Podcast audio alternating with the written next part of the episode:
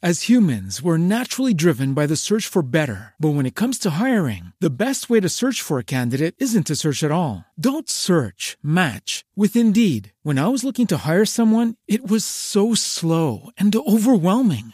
I wish I had used Indeed. If you need to hire, you need Indeed. Indeed is your matching and hiring platform with over 350 million global monthly visitors, according to Indeed data, and a matching engine that helps you find quality candidates fast. Ditch the busy work. Use Indeed for scheduling, screening, and messaging so you can connect with candidates faster. And Indeed doesn't just help you hire faster. 93% of employers agree Indeed delivers the highest quality matches compared to other job sites, according to a recent Indeed survey. And listeners of this show will get a $75 sponsored job credit to get your jobs more visibility at Indeed.com slash podcast. That's Indeed.com slash podcast. Terms and conditions apply.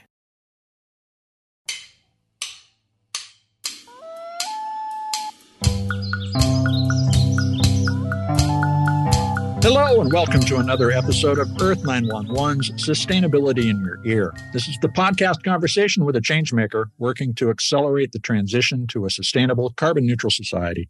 And I'm your host, Mitch Ratcliffe. You know, a sustainable built environment is the foundation for lower energy use, but it's going to take a generation or more to put in place. Today's building industry has adopted several environmental standards that guide more sustainable construction, including the Leadership in Energy and Environmental Design, or LEED certification, which is a program of the U.S. Green Building Council, the energy efficiency standards from the Passive House Institute, and evolving standards for construction processes, air conditioning, and much more. We're joined today by Dr. Ganesan Visvabharathy, who is the founder of Hawthorne Development Corporation. Hawthorne recently completed two net zero projects the EcoTerra building, which is a 348 unit luxury mixed use apartment complex in Chicago, and Meru, uh, a net zero carbon and net zero energy certified elder care facility in Virginia. We wanted to share a look at the direction that commercial and residential building is going and the challenges of making sustainability progress. Hawthorne has been using green construction ideas since it was founded in 1984. The company has worked to ensure that buyers are able to maintain their homes easily to keep energy efficiency level high and uses building practices that help prevent erosion and reduces cost by, for example, using bioswales, rain gardens, and native plants instead of concrete stormwater runoff paths at building locations. You can learn more about Hawthorne Development Corporation at hawthorneworld.com. Hawthorne World is all one word, hawthorneworld.com. So let's get into the details of green construction. Welcome to the show, Dr. Vish. How are you doing today? I'm doing great. Well, thank you for joining great. us. Surely we have great weather here in Chicago, so it's great. Well, uh, it's better to have great weather than bad weather, that's for sure.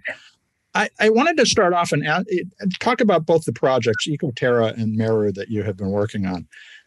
Uh, EcoTerra is a, a large multifamily facility. What are the green features that make a multifamily facility sustainable?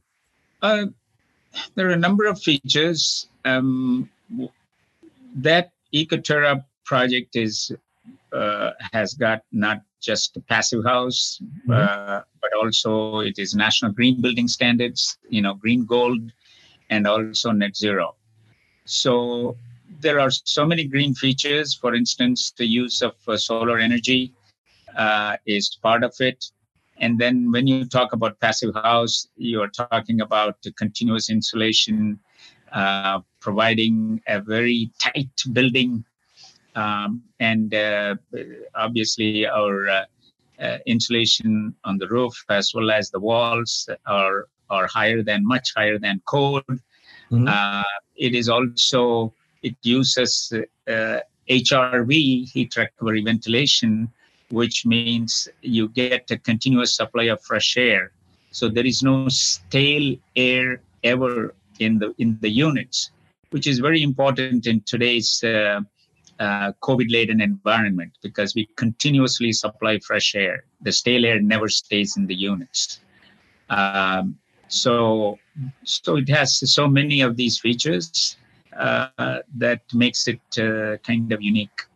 Now, we understand that the buildings will use about well between 40 and 60 percent less energy overall. Will all of the energy be provided by the solar, or is it a combination of solar and grid connected uh, power?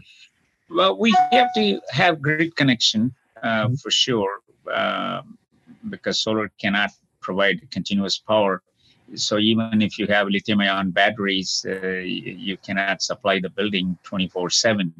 So it is grid connected, but uh, we are able to uh, provide a remote solar field and produce the energy and have like a virtual net metering agreement with with the property so in other words we can produce solar at a remote site and we just export it to the grid but we can get credit for that and by signing a remote purchase agreement with the building so essentially, the, the, the, building becomes a dynamic part of the grid, exchanging power when it overproduces and pulling power when it needs it. Uh, absolutely correct. Yes. Now, with Meru, which is the, the elder care facility in Virginia, you achieve net zero carbon and net zero energy status. Does that mean literally the buildings were constructed without any carbon footprint? well, let's define the carbon footprint. If you're okay. talking about uh, uh, does the building itself use, you know, produce any carbon emission? Uh, the answer is no, because the building is all electric mm-hmm. and there is no gas in the building. So we don't produce any carbon uh, at all during construction. Now, if you say how about the materials used in construction how were they produced uh, well that's a different equation mm-hmm. uh, how much carbon was used in the production of the drywall or, or the timber or uh, insulation material etc that is a different equation and we are not there okay uh, fair enough so when you think about how to get there uh, you know, for instance, we've had a number of conversations about the, the carbon impact of concrete. Do you see evolution in the building materials environment going on that will allow you maybe sometime in the in during your career, let's put it that way, uh, actually build a building that has embodied carbon levels of zero or net positive? Um, if, if we don't get to zero, but at least get close to zero, for instance, in the concrete, if we use more of fly ash, you know, in autoclave uh, concrete, um, there is still, they are using a bunch of fly ash material. The more fly ash you use, um, the more, uh, you know, environmentally uh, productive, environmentally friendly material that you are using. So in the production of concrete itself, um, you know, the, as much as recycling, uh, recycling waste. For instance, we when we demolish a building, we try to save all the materials, remove the metals, send mm-hmm. them for recycling, and then you have uh, the uh, the the crumb of it. In other words, the um, uh, concrete and other materials which we use for road purposes. So it's completely you know recycled and used uh, so that's one thing that uh, we do that can contribute to environmental uh, um, sensitivity. And uh, yes materials such as fly ash play a huge role in reducing the carbon footprint. Now you started the company back in the 1980s and have embraced sustainable building practices the entire time.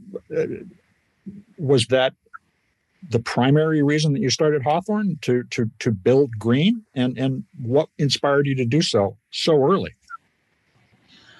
Well, to to a great extent, uh, we have been always uh, ahead of the curve, and uh, the idea of green um, and energy saving comes from a bit from my background, which is you know I'm an engineer, come. Mm-hmm uh, coming from India, we are used to saving, uh, saving energy, saving money, etc. So kind of like inculcated right from uh, childhood. And so when I started looking at the buildings, and I looked at the enormous waste. I mean, just to just to give you one instance, even people at that time, I'm talking about 70s, people didn't mm-hmm. even care to switch off the lights. Right. Uh, lights were burning all the time. Tennis courts were lit all night long, etc., etc. So I said, "Come on, there's got to be a better way." so, so we started using timers, and uh, uh, you know, long before uh, today, it's kind of norm. Everybody uses it, but we used it a long time ago because it's kind of we were sensitive. Well, that that the perspective of seeing the waste or the useful materials in what we would previously have described as waste is really the underpinning of rethinking our approach to the built environment. So you're looking at an old building as the potential resource to start to build the next building, but you're also looking at the land in the context of how to preserve it and so forth. Let's talk about a couple of just issues that I pulled from reading your site and, and learning about this. When you pick a lot, what's involved in making a location ready for a green building? And, and can that be applied to any location, or are there specific characteristics one must look for? Uh, yeah, there are specific characteristics uh, you should be looking for. For instance, uh, if you want to build a green building, um, look at uh, the habitat that mm-hmm. Uh, nestles in the area. Uh, so you should be sensitive to that. So you can't just build anywhere. Uh, second, I'm going beyond what the uh, what the law is. I'm saying right. you know we should be sensitive beyond you know whatever the law provides. And then, uh, how close is it to transportation? Uh, is another consideration. And uh, what about uh, the utility connections? How you know do we have it? You know, if it is two three miles away, obviously you're wasting a lot of energy in in doing it. And finally, density Mm-hmm. Uh, density is a plus. When you want to build green, density is a plus. And so we can, you know, even if you're concerned about density in this COVID laden environment, that's why we are providing all, you know, HRV, heat recovery ventilation, you know, fresh air, etc. So there is there are ways of handling density, but density, higher the density, the better it is for a green building. Now, a, a, few minutes ago, you mentioned that your your insulation strategy at at uh, Ecoterra was far better than code. Do we need to rethink our building codes to force more of the uh, of this kind of, of, of, thoughtful activity, or is this something that will building companies are going to adopt simply to meet consumer demand? Um, what's the right way for us to think about driving the acceleration of adoption of green practices? I, I think the code has got to move in the direction of uh, uh, requiring you know more insulation. Mm-hmm. and uh, you know you know we have two camps in the country. One wants more of uh, you know environmentally sensitive things. The other camp doesn't want it etc but a, but a great example is what happened recently in the senate uh, the people who do not normally go for these uh, uh, green things, there's a lot of uh, senators who were sitting on the other side voted together with the people who would want all of these. And, you know, so the reason it happened was like a lot of manufacturers of uh, refrigerators and air conditioning equipment went to the Senate and said, like, we want this because Europeans are doing it and if you don't put the CFC, you know, fluorocarbons, you know, put a tight lid on it, they they are taking the market share from us. And we are going to be losing market share. So we need a law that forces us to to reduce the impact of CFCs, which is a unique case. And let's let's have it. Business is now driving regulation. Well, to some extent, I think we always have seen business drive regulation, but it's interesting that they're starting to respond to what people around the world, rather than just Americans, are, are focused on too, which I think is coming from your background in India and, and thinking about what we can learn from the rest of the world. Is the United States in the lead anymore, or are we are we really looking for inspiration elsewhere? And what should we be following? I I would say we are not in the lead, I think uh, the leaders in, in this case are really the Europeans. Mm-hmm. Um, for a number of reasons. You know, they are resource constrained, so they have to save. They are traditionally thinking about saving. And uh, if you look at uh, a country like Sweden, which is far more advanced, I mean, they got the goal of uh, zero carbon, uh, net zero, all of these uh, within before, you know, by the year 2040, 100%. mm-hmm. And uh, they have a, a, an, an, embedded system in the country itself. For instance, beef farms are popular everywhere in uh, in Sweden. Uh, they have vertical farming. Uh, mm-hmm. Europeans are vertical farming is coming to America, but really, if you look at who are the pioneers in this, who are the best, uh, vertical farming saves a lot of energy, and you know, I'm talking about water and soil and fertilizer and all of this. We make it in a controlled environment. But if you look at who are the leaders, it's the Holland, it's the Dutch, and it's the Swedes so they are teaching us, you know, a, a few things in terms of uh, sustainability. And then there's also the, the, the, Swedish child starts to learn at uh, grade school about environment and sustainability. Mm-hmm. We are not there.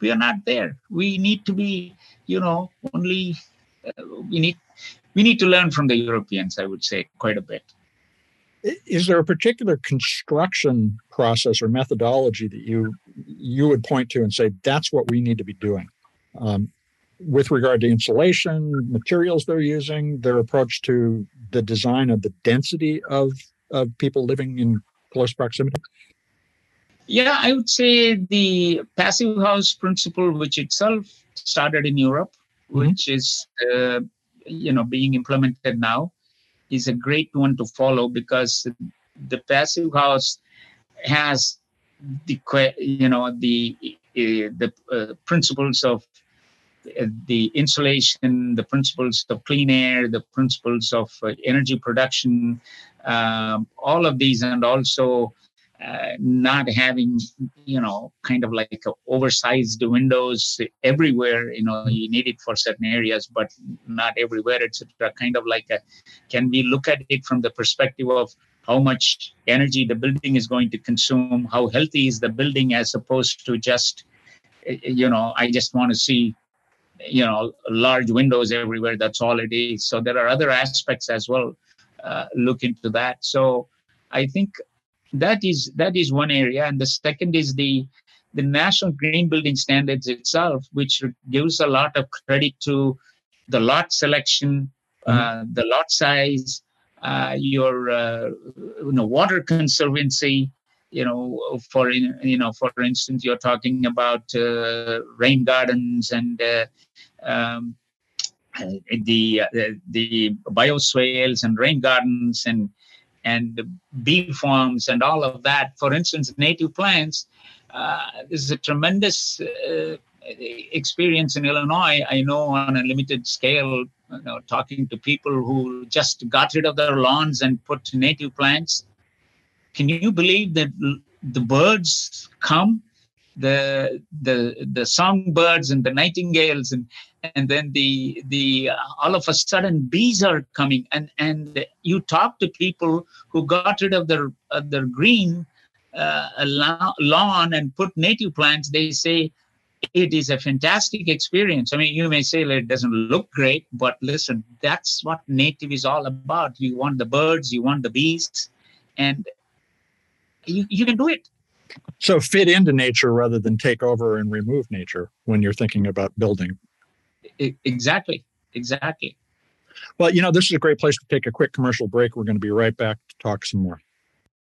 As humans, we're naturally driven by the search for better. But when it comes to hiring, the best way to search for a candidate isn't to search at all. Don't search, match with Indeed. When I was looking to hire someone, it was so slow and overwhelming. I wish I had used Indeed. If you need to hire, you need Indeed. Indeed is your matching and hiring platform with over 350 million global monthly visitors, according to Indeed data, and a matching engine that helps you find quality candidates fast. Ditch the busy work. Use Indeed for scheduling, screening, and messaging so you can connect with candidates faster. And Indeed doesn't just help you hire faster. 93% of employers agree Indeed delivers the highest quality matches compared to other job sites, according to a recent Indeed survey. And listeners of this show will get a $75 sponsored job credit to get your jobs more visibility at Indeed.com slash podcast. That's Indeed.com slash podcast. Terms and conditions apply.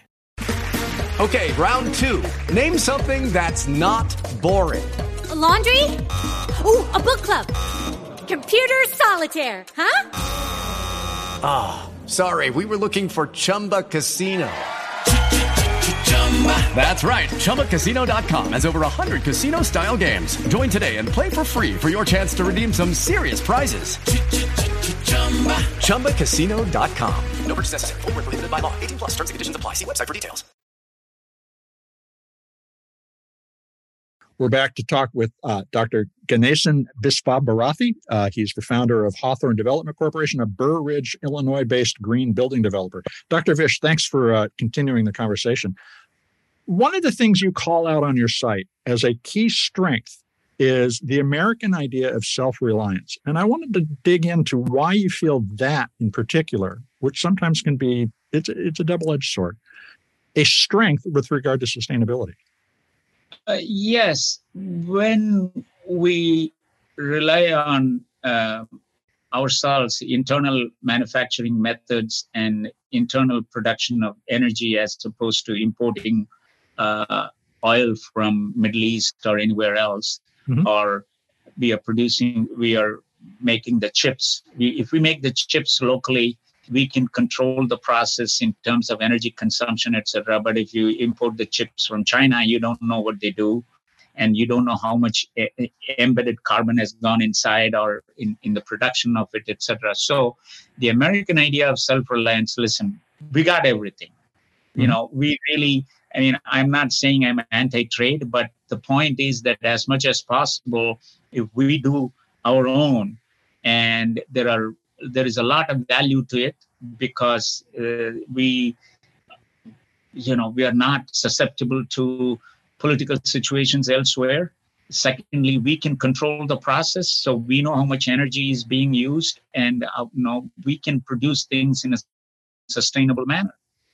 So you're not really talking to the kind of the idea of the uh, isolated pioneer living entirely on their own. You're talking about a community living together and creating a sustainable economy rather than, you know, it's all I'm all in it for me and everybody else can take care of themselves. You, you are absolutely correct. You're absolutely correct. It's community uh, that that has you know that can follow this concept and well so when you're working on the Meru project for instance which is an elder care community how do you design for community i i, I spent Uh, many years reading Christopher Alexander's work on, on a, a, timeless way of building is in a pattern language, for instance. And always am curious to, to, to know how people think about the design of a, a shareable and enjoyable space. You mean to bring the community aspect? Yeah. How do you how do you build a community? I mean, it, it, people move into it and then begin to live there, but how do you design it in such a way that they coalesce as a community? The, the one of the key features is that you have to provide uh, a very generous amount of common space. Okay. So the meeting space um, has to be plentiful. For instance, our project in Virginia, first of all, it looks like a resort. You have 14 acres of land, and so outdoor space is plentiful, and indoor there are so many meeting areas and the activities director has got to make sure that you are completely packed with activities all day long. So nine o'clock is uh, uh a, a, painting uh, you know art exhibition from 9 to 10 uh, 10 to 11 is uh, how to fix a carburetor in your car. Uh, you know 11 to 12 is poetry reading etc so, well, thinking about the design though is it important for instance for people to be able to see one another's homes or is it uh, is it a sense of being isolated so that you can exit and go into the community also important? Uh, that that is a good question. Uh, if you look at the old Chicago buildings. Uh, many of them have like a, a, a, courtyard in the in the center, and you know you can you can look around and you can look down and etc. etc.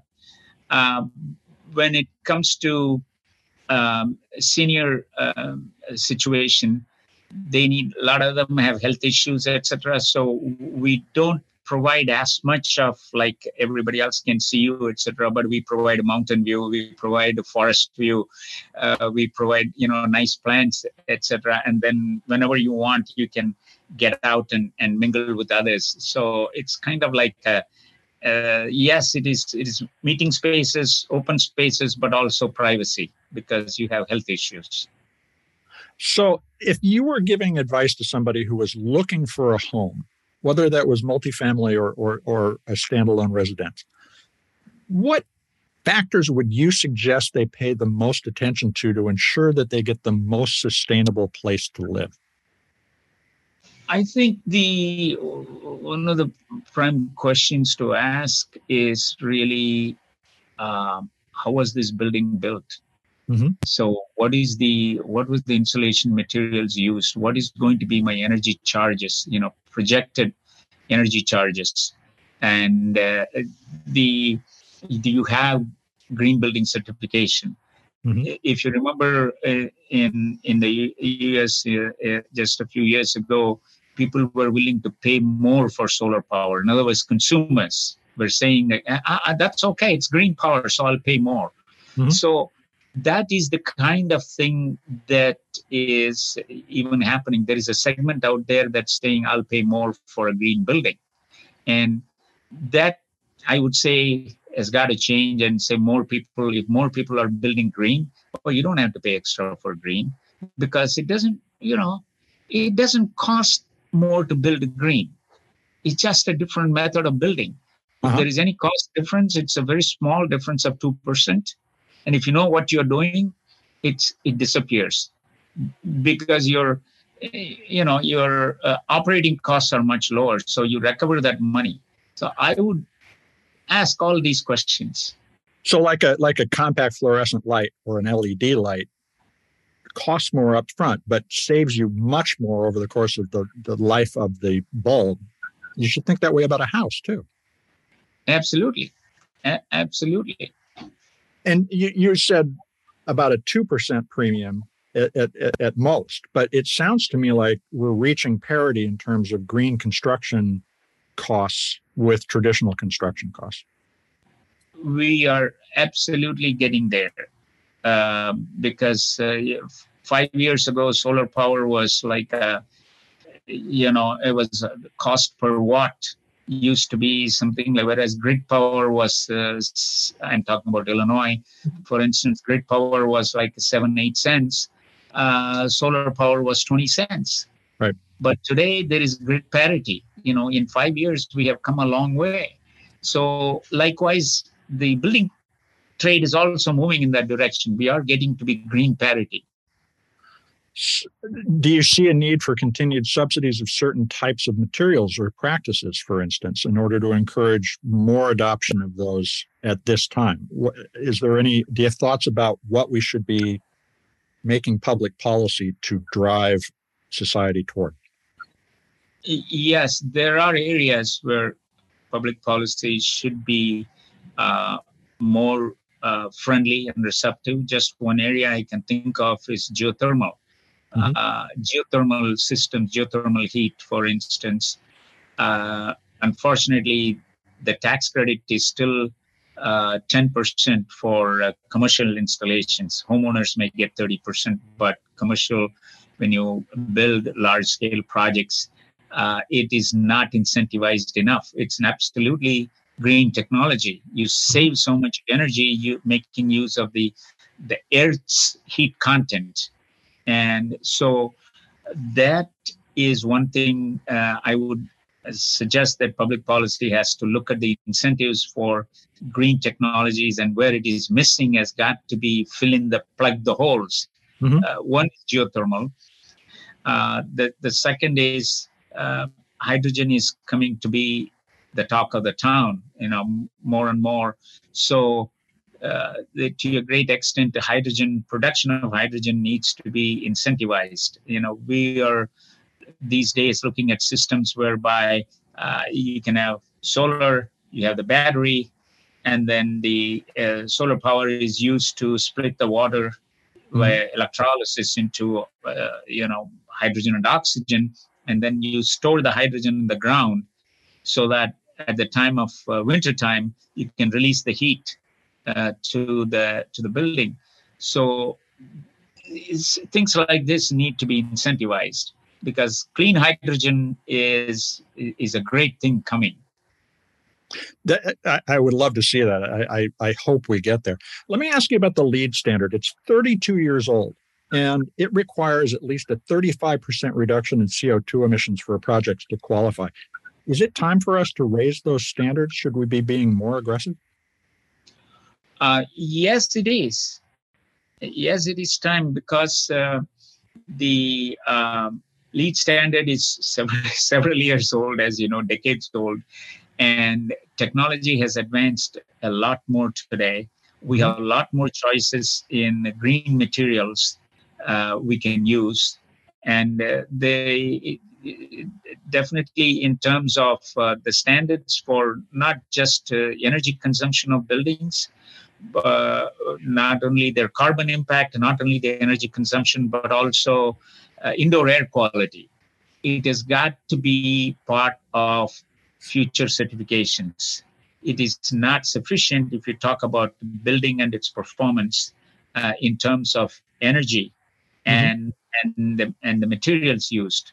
Uh, we have to talk in terms of indoor air quality because uh, uh, you know COVID is gone today, but don't think it's gone forever. It can reappear next year. So if we don't have the a system whereby we absolutely assure the people clean air constantly, we will be in trouble again. Well, and because climate change exacerbates a lot of diseases that are passed through the air, uh, that's certainly something we need to do to prepare to adapt to it as we, it gets warmer. But let me go back to LEED for a second. So it currently says 35% reduction in CO2 emissions. Where should we get that to? Should it be 50, 60, 70%? uh, in order to qualify as a truly green building? I think it should slowly inch up over a period of, say, 20 years. Okay. Know, every year, a couple of uh, three percent, something like that. So we we reach a point of at least 75 to 80 percent uh, less carbon and mm-hmm. it can happen it, it, cannot happen overnight but if you give time okay, we have a goal by 2042 this is where we are going to be. We are going to be the 32% is being increased to 75, 80%. And just like California has put a rule that no more, no more gasoline powered cars. That's it. Yeah. And you know, so it, it, it's sort of like that, but it has to come at the federal level, and uh, I'm pretty sure companies are going to be leading the charge, not our lawmakers, unfortunately. Well, unfortunately, our lawmakers are taking a lot of instruction from the wrong places these days. Many of our listeners may not be thinking about buying a home, but thinking about what they could do to make their home more sustainable. What would you suggest the, the two or three most impactful changes somebody could make to their house or their apartment building in order to make it more sustainable? One of the simplest things you can do, a couple of simple things you can do, um, one of them is really solarize your home. Mm-hmm. Uh, fortunately, every state has incentives. So, solar is really an economical way to uh, produce power at your home. Uh, so, y- you can definitely consider that as one of the low cost ways to make your uh, uh, you know place green. And there are other things like um, you know if you give up your fascination for the lawn, the green mm-hmm. lawn, um, I tell you, you can simply just just try and use native plants, and that itself you will see a huge change in the in in your environment. When you see the birds and the bees you know congregate at your place you will see the difference. The well, and less can, water and less water is required too right? Uh, yeah. I mean less water absolutely. Absolutely because native plants are very sturdy and mm-hmm. they in the event of a flood uh, there is they the, the roots are so deep that there is no landslide you know we we see this constantly areas underwater etc i mean uh, what happened in Mississippi recently, etc., etc., because you have completely destroyed the natural habitat, natural plants, and then you know imported all this you know lawn of various kinds, seeds of various kinds, and you can do simple things like uh, simple. Apart from native plants, you do a little rain garden. You do composting. Mm-hmm. These are less costly things that the homeowners can do and yet be a great contributor to the environment. And what about changing or, or making an investment in insulation? It sounds like, based on what you said earlier, that that would be a very big change. Uh, yes, yes, particularly roof cavity insulation, which is easy. You can go to the attic and add, and you know, if, if, if the walls are all set, and you may not want to add uh, anything, you know, disturb the walls. But certainly, roof cavity insulation you can do, and uh, also the energy reducing uh, faucets, uh, energy star rated uh, appliances, because uh, everybody changes the appliances every at least maybe 15 years or something. And so now why don't you go for energy star rated appliances? And and people would like to remodel their bathrooms and kitchens maybe every 10 years or 15 years. Mm-hmm. So we can do some, you know, flow reducing faucets.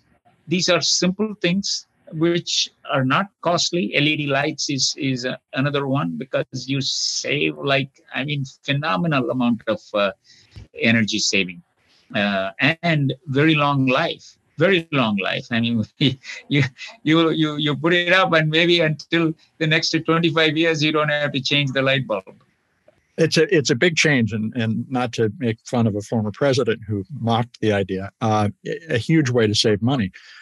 So as you look at both the the new building and the renovation that you were just describing, how long do you think it will take for us to bring the built environment in the United States to a genuinely sustainable state? Are we going to be able to achieve this by 2050 or 2060, or is it going to take longer?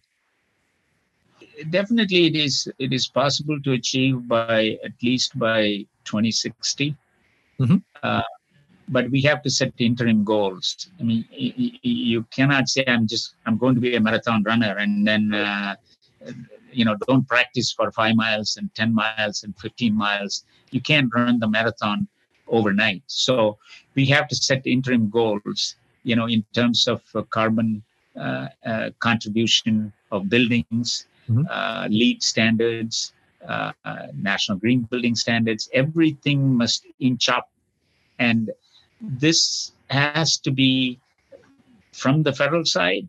There mm-hmm. are progressive states like California, but uh, not every state is California. Uh, you know, there are more states that have regressive policies than progressive policies. So uh, w- we need help from from the federal government, and and maybe in order to induce them, it's not just the businesses, but a lot of local grassroots level action. If we start with the counties, if we start with the local, uh, you know, little towns, uh, we can make it happen. So, would you suggest that our listeners, if they want to make an impact, go to their local zoning commission meetings and start to talk with the, the commissioners? Absolutely. That is how massive change is going to happen because you can't rely on the federal government because politics changes you know every few years so you, you don't know we take two steps forward and three steps backward so we can't rely on it but if you go to the local zoning meetings and insist that this has got to be there and you want more density you do this Right. And you can incentivize the developers like that, and, and the people should raise their voice at these meetings. They can shape their communities. Yeah. And elect those, elect those for the local councils, local county board trustees, etc., etc. Elect those who are with you, Mhm. who who who vote for these environmental uh, issues. Well, Dr. Vish, I want to thank you for taking time to talk with us today. It's been fascinating. Thank you so much. Enjoyed enjoyed the meeting you and talking with you. Uh, how can people keep up on what Hawthorne Development is doing? Uh, they can visit our website. Uh, it's called at www.hawthorneworld.com, Hawthorne with an E, and then W-O-R-L-D.com. Uh, we also have a solar uh, website, uh, solarmicronics.co, S-O-L-A-R-M-I-C-R-O-N-I-C-S dot C-O. Well, great. Uh, We'll include links to both of those in the site, in the uh, article that goes with this, this uh, podcast. that'll be great. Uh, we've been speaking with Dr. Vish. That's Ganesan Visvabharathi. He is the founder of Hawthorne Development Corporation, and you can learn more about them at hawthorneworld.com, all one word, hawthorneworld.com, or at Solar Micronics, also one word, solarmicronics.co. Well, once again, we've heard that ordinary citizens can take action to make significant changes in their community's environmental impact. From changing your incandescent light bulbs to LED bulbs, to upgrading energy efficient appliances, adding solar panels and insulation to an existing home, there are many paths to reduce your impact by 50% or more. These small changes add up. And in fact, there was a recent Nature Sustainability article about the, the the reality of our opportunity there were uh, they looked at more than 112 different paths to sustainability and more than half resulted in the kinds of reductions that we need to end climate change. So let's get busy. And as Dr. Vish said at the end, getting involved in your city's politics to recast zoning laws and local regulations to support environmentally responsible building and transportation practices can make an even greater impact. That's a legacy we can leave for our children and grandchildren. I hope you'll take a minute to share this show or dig into our archives of hundreds of interviews. We capture these ideas, but you, my friends, are the amplifiers that spread them to others. Tell your friends, family, and neighbors they can find sustainability in your ear on Apple Podcasts, Spotify, iHeartRadio, Audible, or any of the other fine purveyors of podcast goodness that you prefer. I'm Mitch Ratcliffe. We'll be back with another innovator interview soon. In the meantime, folks, take care of yourself, take care of one another, and let's all take care of this beautiful planet of ours. Have a green day.